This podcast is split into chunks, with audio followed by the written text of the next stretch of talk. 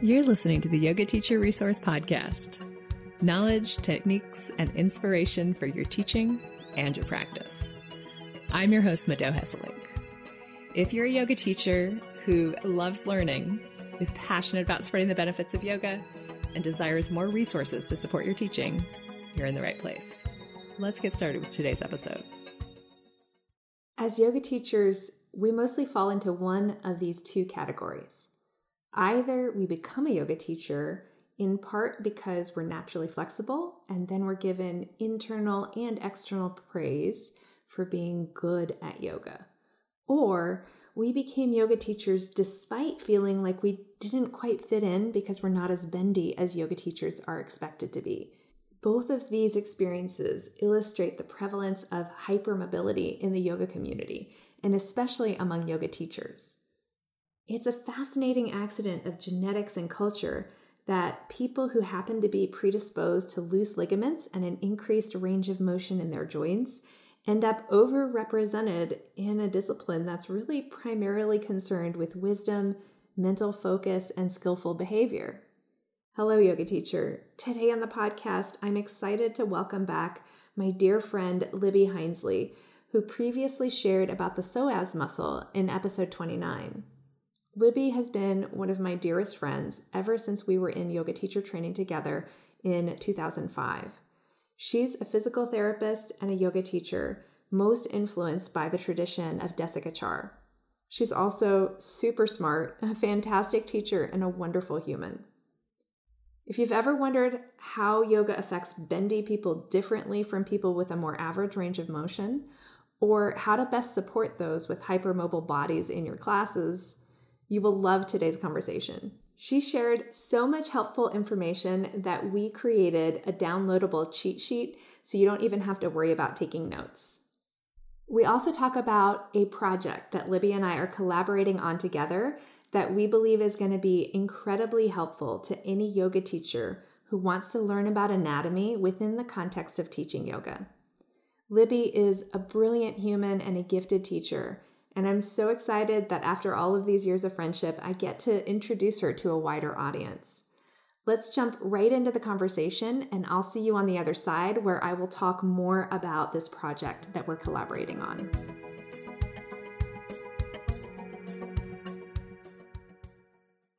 I am here with my dear friend, Libby Hinesley, repeat podcast guest and we are going to talk about let's start with hypermobility.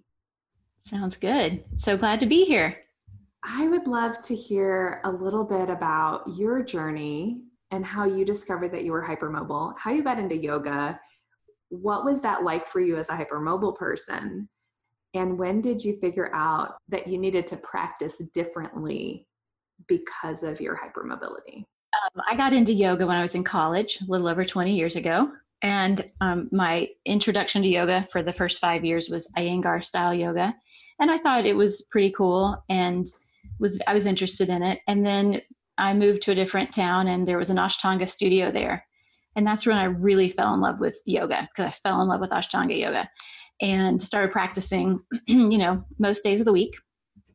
And that's when I started having a lot of yoga related injuries. Now, prior to that, just in my growing up, I had been a gymnast and had always been really bendy and able to do kind of weird things with my body. And no one ever thought anything about that other than it was really cool because I was really good at party tricks.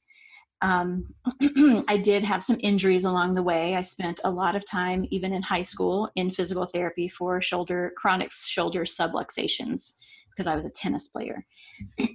and it never occurred to me that none of the other high schoolers had the same issues as I did. It was just sort of like what I was dealing with with my shoulders chronically. So, fast forward to that time as an Ashtangi, um, I had again chronic shoulder injuries kind of all the time. And that's when I developed a pretty moderate to severe high hamstring strain accompanied by sacroiliac joint pain um, on my left side and hip pain, which would plague me pretty much every single day for about 10 years. Wow. Yeah. And um, yoga always made it worse. and yet I kept practicing the same kind of yoga, thinking that I just should do more yoga, right? And that was the message. And so my experience of kind of really getting into yoga in the both the Ashtanga and then sort of more just the vinyasa, power vinyasa styles of yoga um, was I was often the recipient of very extreme hands on assists. There was this one time the teacher literally came over and, uh, well, lie down on top of me in a seated forward fold. And I thought that was kind of weird. I wasn't sure why I needed to go farther because my face was already on my legs. But you know i was i was always the bendy one and it was a little confusing because at that time i was trying to understand what yoga was all about and what part of it felt nourishing for me, my spirit, my mind. Um, and people would always, you know, praise me for being able to do extreme postures. And they acted like I was really good at yoga. And in my mind, it was confusing because I was trying to understand what being good at yoga might mean. And I had a clue that it wasn't about my bendy body, and I also had an awareness that my body had a lot of pain in it all the time. It hurt every day. And so I didn't know why anyone else would want my body to do yoga in. Um, so, fast forward a bunch more years, I moved here eventually and did a yoga teacher training with you, with me, in the same group, and started teaching yoga. And that was about 15 or so years ago. And a few years later, I went to study in India at uh, Desikachar's place, the Krishnamacharya Yoga Mandiram, and I was you know, immersed for a month in the tradition of Desikachar, which we could call the Viniyoga lineage. And that month there is what turned things around for me for sure. It changed everything, changed everything about how I understood what yoga was, how I understood different ways to practice asana and how I understood how to get to some deeper experiences in the yoga practice. And I found that the the techniques that they were teaching with asana practice were absolutely magical for my body. I had never felt a practice that was that strong in my deep inner body. And that was that challenging because to move as slowly as this type of practice moves requires a great deal of motor control. And that is uh, one of the hallmarks of hypermobile people is that they don't have it. That's really hard. They love momentum. And i was that momentum oriented yogi as well. And you know i uh, the more i understood the bigger goals of yoga over time and accepted that I wanted to use my yoga practice to cultivate those deeper goals, then I became less concerned with getting a workout, like a physical fitness workout in yoga, and instead was willing to slow down and willing to use the practice for different things. And in that path, I found the path to a strong physical practice that actually was perfect for my body. Now, it would be still more years later until I would d- find out just how extensive my hypermobility issue really was. So, uh, especially um, that would involve me having children. So, I have a three year old and a six year old. I gave both, birth to both of them, and very often pregnancy will exacerbate symptoms of hypermobility because pregnancy brings on this hormonal laxity because of relaxin and also the expanding ligaments that you know have to move and soften and expand to let the pelvis open so a person can come out of it. Anyway a lot of times pregnancy will bring up symptoms related to hypermobility in a much bigger way and that was definitely the case for me so i've learned a lot just in the last few years and actually now have a clear diagnosis that i have hypermobile ehlers-danlos syndrome which is within the umbrella of what we would call hypermobility spectrum disorders. And um, it includes not only just being very bendy in the joints, but a whole host of other related symptoms that I'd also always had and never knew they were connected to my ability to do party tricks and splits and stuff. But so, what's really classic for a lot of people who have this generalized hypermobility is that they may also have a lot of pain um, chronic pain, myofascial pain, joint dislocations and subluxations, poor proprioception. They bump into things a lot. But beyond all that, they often have anxiety issues, they have digestive issues, they have um, dizziness a lot, and uh, low blood pressure, and things like that, and generally have a hard time of staying regulated within the central nervous system. So there's a lot of dysautonomia is the word for that. So a lot of real interesting multi-system involvements that um, are all part of this whole big ball of wax. And then clinically in my PT practice, because I generally treat injured yogis, especially injured yoga teachers, I started seeing this pattern that this is actually what I'm treating almost all the time in those people. And they have the same sets of symptoms in their bodies, but they also have these similar kind of seemingly unrelated issues going on in their lives that I've kind of been able to help connect the dots between and that that has been very empowering and made me even more passionate about this topic um, among yogis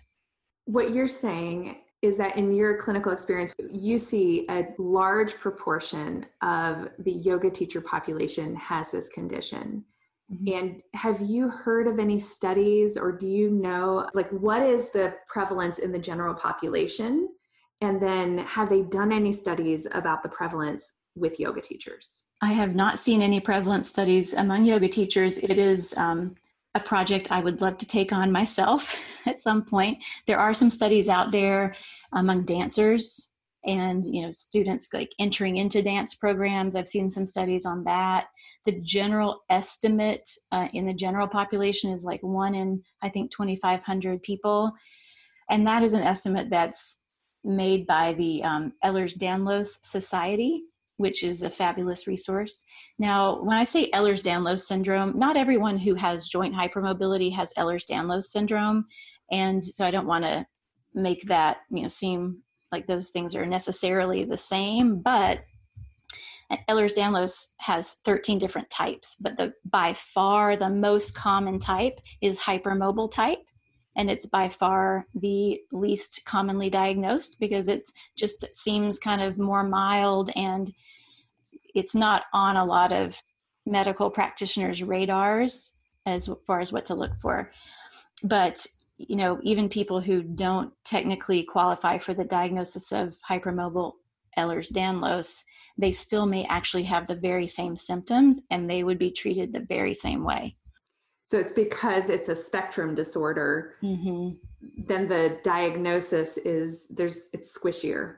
It's squishier. It's just, um, you know, the Ehlers-Danlos hypermobile type is a clinical diagnosis. There isn't a genetic marker yet identified as far as in a blood test, but there's a huge research project underway right now um, to try to determine one. But at this point, there isn't a clear one. So it's there's a really you know detailed clinical presentation that a person has to meet all these criteria for them to get that diagnosis. But even people who don't meet that criteria may have very similar symptoms and the same if not more um, impact on their quality of life. So it's generally treated all in the same way. And the other thing i want to say though is there are lots of people out there who are very bendy very hypermobile and they actually don't have any trouble. They don't have any pain they don't dislocate.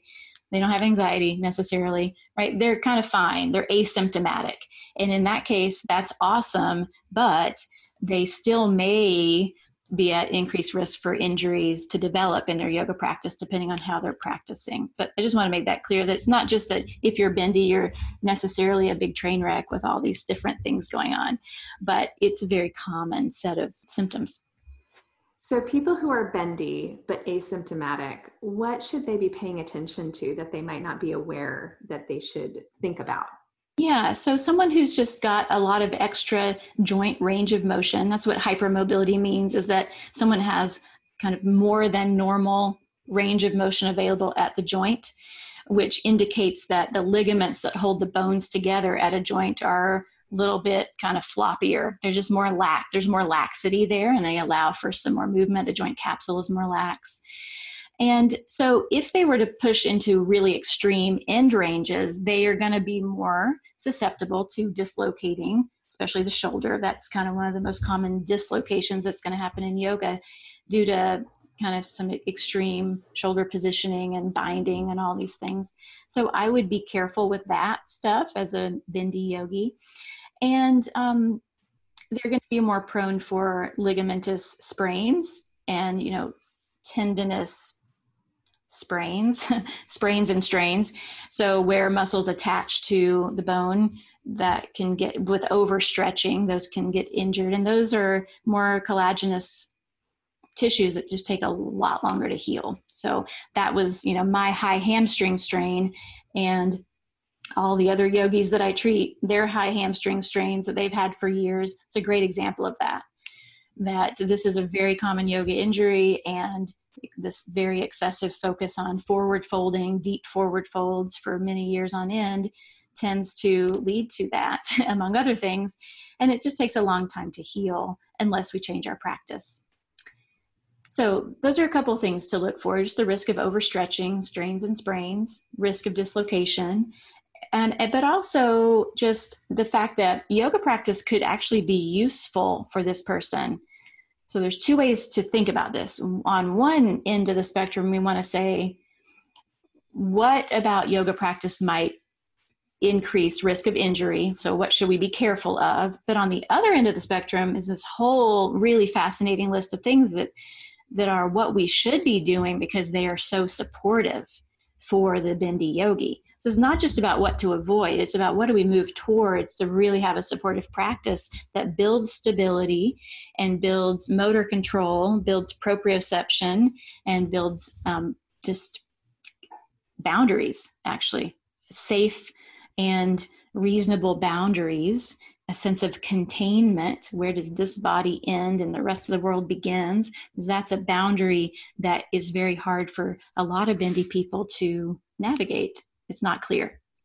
And that's interesting because there is this interpretation of yoga philosophy and this saying of we're all one, focus on our connectedness, our interconnectedness, mm-hmm. that could be really appealing to somebody who has that type of tendency already mm-hmm. and then maybe not so supportive of them. I totally think that is true beyond the physical level. This is absolutely something that goes on, or this is a, a tendency or a, an aspect of the yoga tradition that can be helpful and beneficial for people who have really strong boundaries and over emphasize boundaries. Absolutely. So, this I think is a really interesting zone of discussion about hypermobility and I think it's more than just a cool metaphor. I actually think there's a basis for it. Um, and that is that hypermobile people tend to not have as good proprioception. I mentioned that. They also tend to not have as strong an ability to really feel what they feel. So, this quality of interoception, this ability to sense inner sensation. So, it can be much harder for them to tune into themselves and understand what actually is going on in their experience, feeling how they feel um, in the context of a central nervous system that is generally a little ramped up. A little bit of a sympathetic overdrive that comes along with hypermobility, a little bit of sympathetic kind of dysregulation, which also clouds our ability to just get centered and tune in and feel what we feel. So I think that the issue of, you know, the boundaries in the body do actually correlate with a bit of a challenge in navigating boundaries in the mind and in interpersonal relationships and all of all those realms. And it has to do with interoception, I think. So, when you talk about interoception, are we only talking about sensing internally in a physical way? How do emotions come into the picture? Like, are we talking about emotions as well? Definitely. We're talking about the way that emotions feel in the body because mm-hmm. emotions are physical sensations. And it's at that level that proprioceptive or that interoceptive training can help us understand how we feel emotionally because we start to notice that certain emotional states feel a certain way in the body and then then we start to be like oh i actually feel this way about this life situation and i never knew it but now that i'm investigating my embodied experience and the sensations here, I'm starting to learn about my emotional reality. And um, that has definitely been the case for me over the last few years of really, really investigating all of these different um, threads connected to hypermobility. And it's been really profound uh, journey to inward to really learn about my own makeup and understand that it is challenging for me to tune in to how I feel. So I need to do more work with it. And it's just going to be part of what I work on and cultivate these skills so that it becomes easier over time.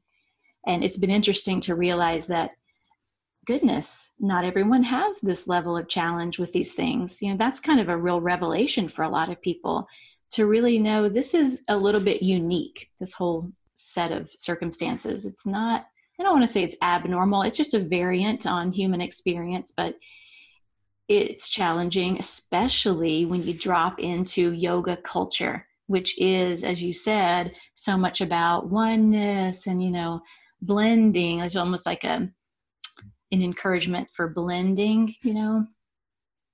And certainly openness, this concept of openness and and for this yogi, she needs to step away from the edge, way back away from the edge and work on containment. Containment is a big, big theme.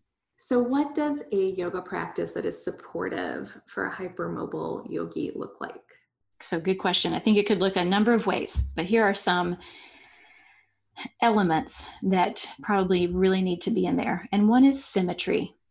Symmetry is key. And symmetry doesn't have to do with any particular style. So you could have a more static style, it's more form centric. You could have a more dynamic style, it's more breath centric. But in any case, you want your sequence to be highly symmetrical. So I just take for an example, um, you know, my I have a long history in the vinyasa sort of style, and I will remember going to classes for many years where the sequence was so asymmetrical that it was almost a performance in memory on the part of the teacher, right? So they'll go through this 10, 15 postures on one side. And then I was always wondering, okay, are they going to remember on the other side what we just did? And then I would be so impressed about their memory, right? But so that's a, an example of a highly asymmetrical sequence of postures, all on one side and then do all on the other side. That is a recipe for tweaky body walking out of that yoga class, in particular the lumbosacral relationship, because one of the really like most common uh, symptoms of a hypermobile yogi is sacroiliac joint pain. You can almost guarantee that this person will either has it now, has had it in the past, and learned from it, like I have, or will have it at some point. It's just so, it's usually where things kind of start to fall apart if they're going to, is at the sacroiliac joint. So the sacroiliac joint being less stable than it would like to be. And by less stable, I don't mean it's going to come apart. It's actually a inherently very stable joint. Um, they, you know, the sacrum doesn't like quote unquote go out because it's a huge weight bearing joint. But when there's more wobble and when the ligaments that hold the sacrum and the ilium together have been maybe overstretched even further through consistent yoga practice that emphasizes forward folds, let's say, then we end up with less stability than would be optimal. And we end up with more risk for pelvic obliquities to occur. So, this asymmetry in the pelvis, maybe one side gets rotated forward or backwards and things like that. So, there's a lot of shear strain that then lands across the sacroiliac joint. And that is often where the irritation and the pain comes from. But it's typically a sign of um, laxity and lack of stability when we see sacroiliac joint pain. So, what the sacroiliac joint loves to feel more stable is it loves symmetry. So, that's one thing symmetry. Even if you have a sequence that you want to do a bunch of different poses on one side and then you want to do them on the other, then after maybe a couple postures, you would do a symmetrical posture to bring it just more frequently returning to symmetry.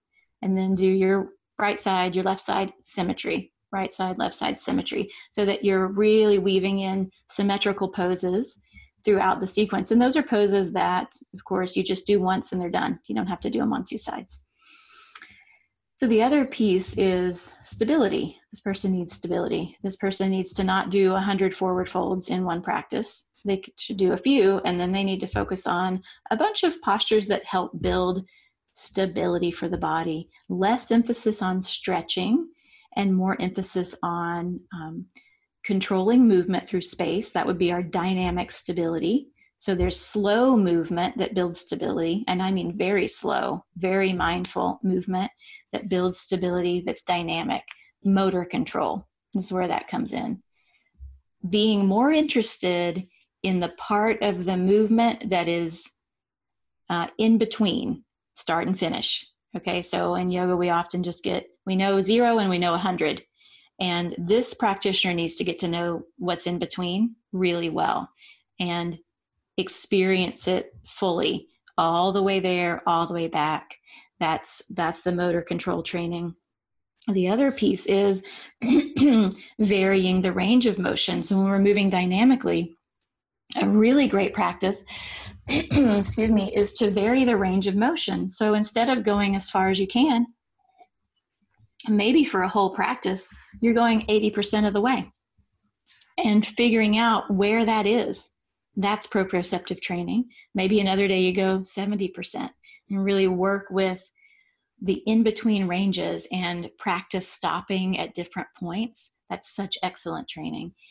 And then from a more static approach perspective, then we're wanting to do static postures that maybe aren't so focused on being at end range, but give us a practice to or a chance to practice more um, muscular engagement and endurance and strength at different ranges. Because if we practice a posture just at one range all the time, then we're really strong just at that range. But we really need to cultivate strength throughout the range. So even if you're doing a static posture, doing it at different angles with different depths is also great practice. And there are a bunch of my favorite postures that are both symmetrical and stability oriented, and they're very accessible. So, my two top favorites are bridge pose and locust, especially if you have SI joint pain. The bridge and the locust. And the bendy person is definitely going to do the really tallest bridge and the crazy looking locust that looks like a full back bend. And so they need to be cued to not go so far because it's not the point, but they'll still get the stability work. Okay, so we have symmetry, stability, motor control, proprioceptive training. And then the last piece that this person definitely needs is a nice massage for the central nervous system. They need opportunities to just wind it down. So, you know, lots of restorative elements, focus on breath practices that help with calming. Those are really going to be important. A long Shavasana. Yeah, long Shavasana, maybe a restorative pose even leading up to Shavasana. Some yeah. self massage. Oh my gosh, thank you for mentioning that because that is a game changer.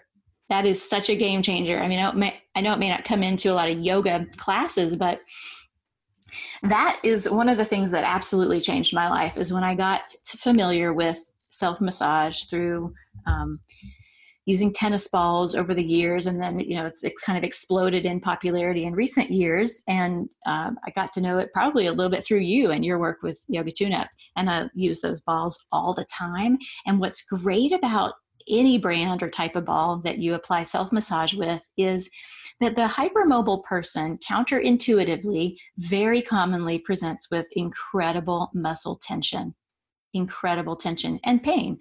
And they love massage and that's why and they also love stretching love it. And things feel tight and so they want to go stretch it.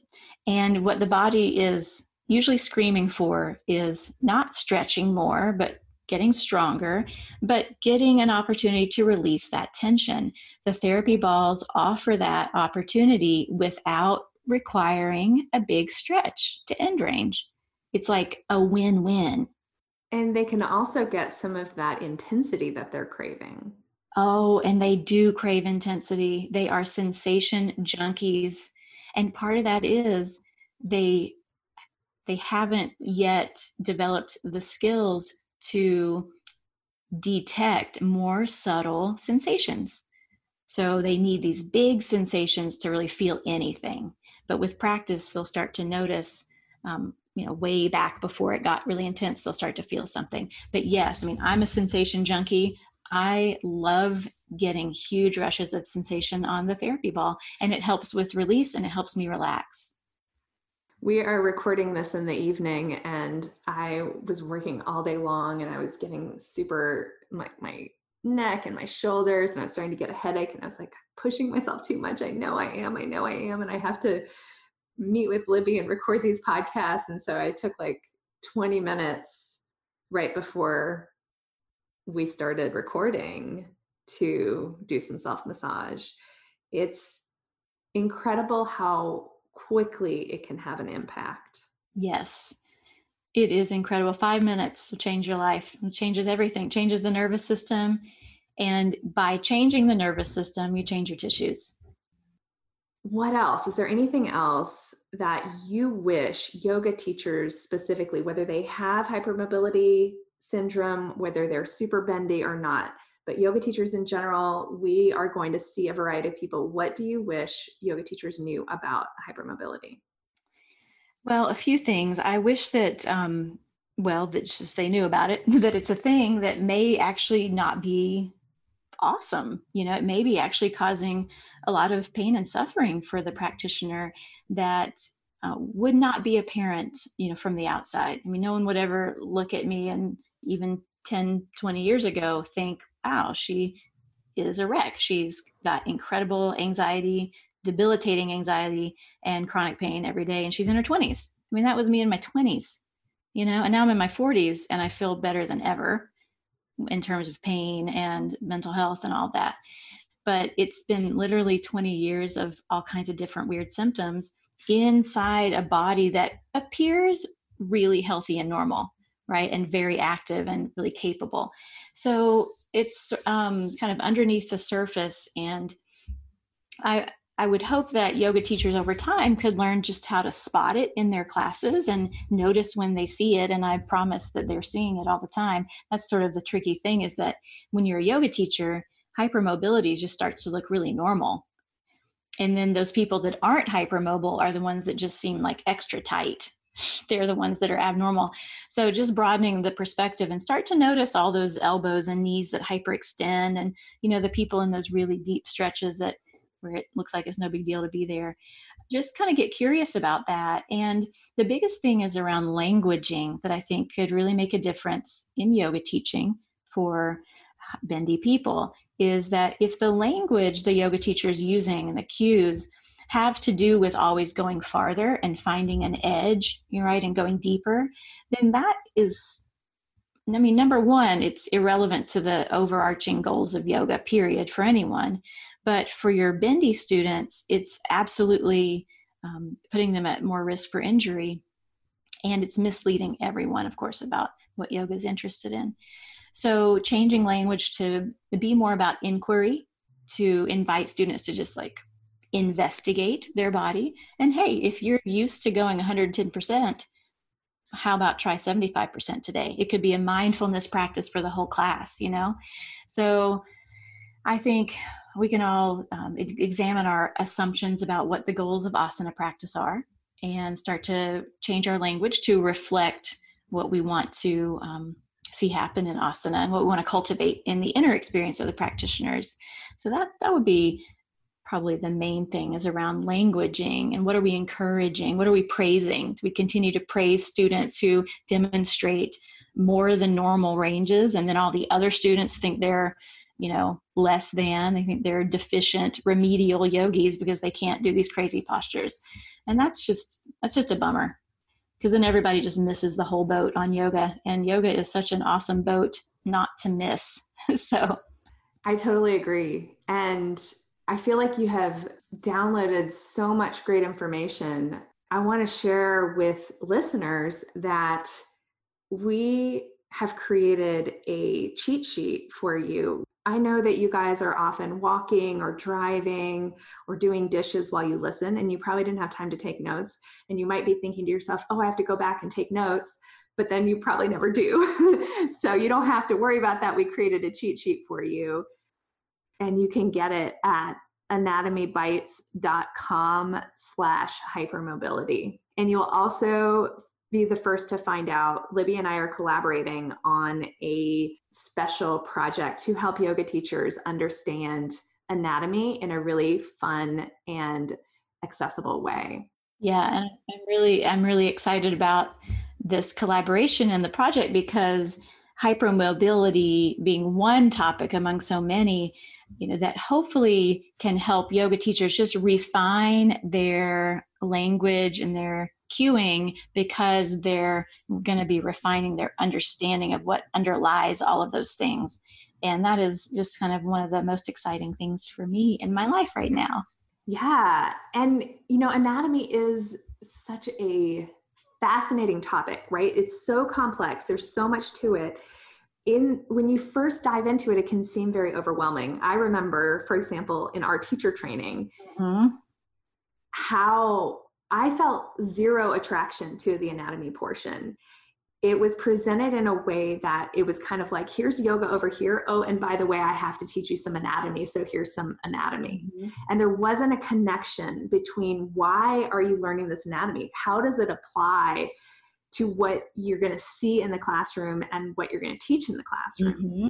so that's why libby and i are creating this because we want to make more resources to help yoga teachers see how fun anatomy is and mm-hmm. how relevant it can be. If you've listened to any of my previous episodes on anatomy, you'll know that the word anatomy is a little bit misleading the word anatomy means to cut apart. So, that is, if you just focus on the study of the human body from an anatomical perspective, it can be a little bit disjointed from what we do in yoga. Mm-hmm. But that's not our approach. We're, we're going to be talking about anatomy, biomechanics, cueing, teaching skills in general, and how all of these things overlap. Yeah, totally. And making it fun because I was the same way, you know, in our teacher training, I was very overwhelmed even learning to label, you know, a few muscles on a diagram. That felt really, really hard. And it was many years of struggle. I couldn't remember what flexion and extension were for literally years. And so, obviously, my training as a physical therapist um, got me way, way, way into the study of anatomy. And and now it's like my favorite thing. And I love helping yoga teachers fall in love with anatomy the way that I have and have it not feel so scary anymore because I was the same way. We all were there. I love it. All right, Libby, thank you so much for your beautiful presence and your awesome, incredibly helpful and uplifting message. Well, thank you so much for having me. It is always a pleasure to be here and to chat with you about things related to yoga and the body. And um, thanks for helping me to kind of shed some light on the bendy yoga, the bendy yogis for all of your listeners.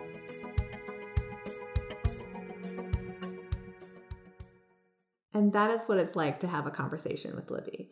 So much goodness, I feel incredibly blessed to have her as a friend, and I'm really, really excited about this project we're collaborating on. Here's the down low we are creating a membership for yoga teachers focused on anatomy, biomechanics, and individual adaptation. When you join, you'll get access to a bite sized anatomy training each month, a practice to reinforce it and bring it into your body and a live Q&A session where we'll put the teachings into context and dispel any confusion around the topic. At the time of this recording, doors are not yet open. I just wanted to give you guys a little heads up about it.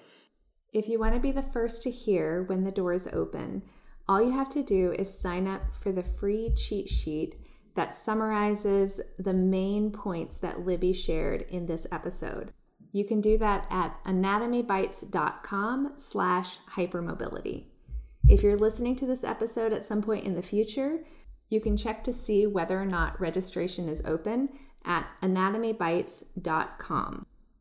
Okay, so here's a self care question for the week.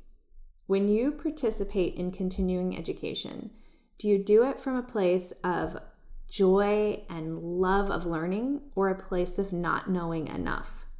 I hope that you'll pay attention to your relationship to continuing education.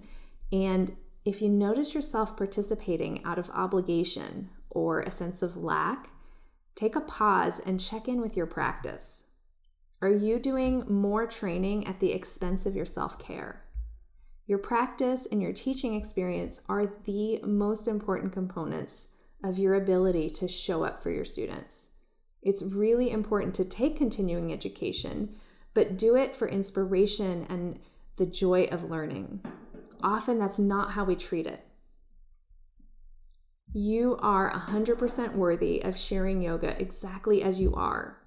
So make sure that you're making self care a priority in your life and that the continuing education you choose to participate in is done with that lens of boundaries and understanding what you really need that's all for this week, but I'll be back same time, same place next week with more knowledge, techniques, and inspiration for your teaching and your practice.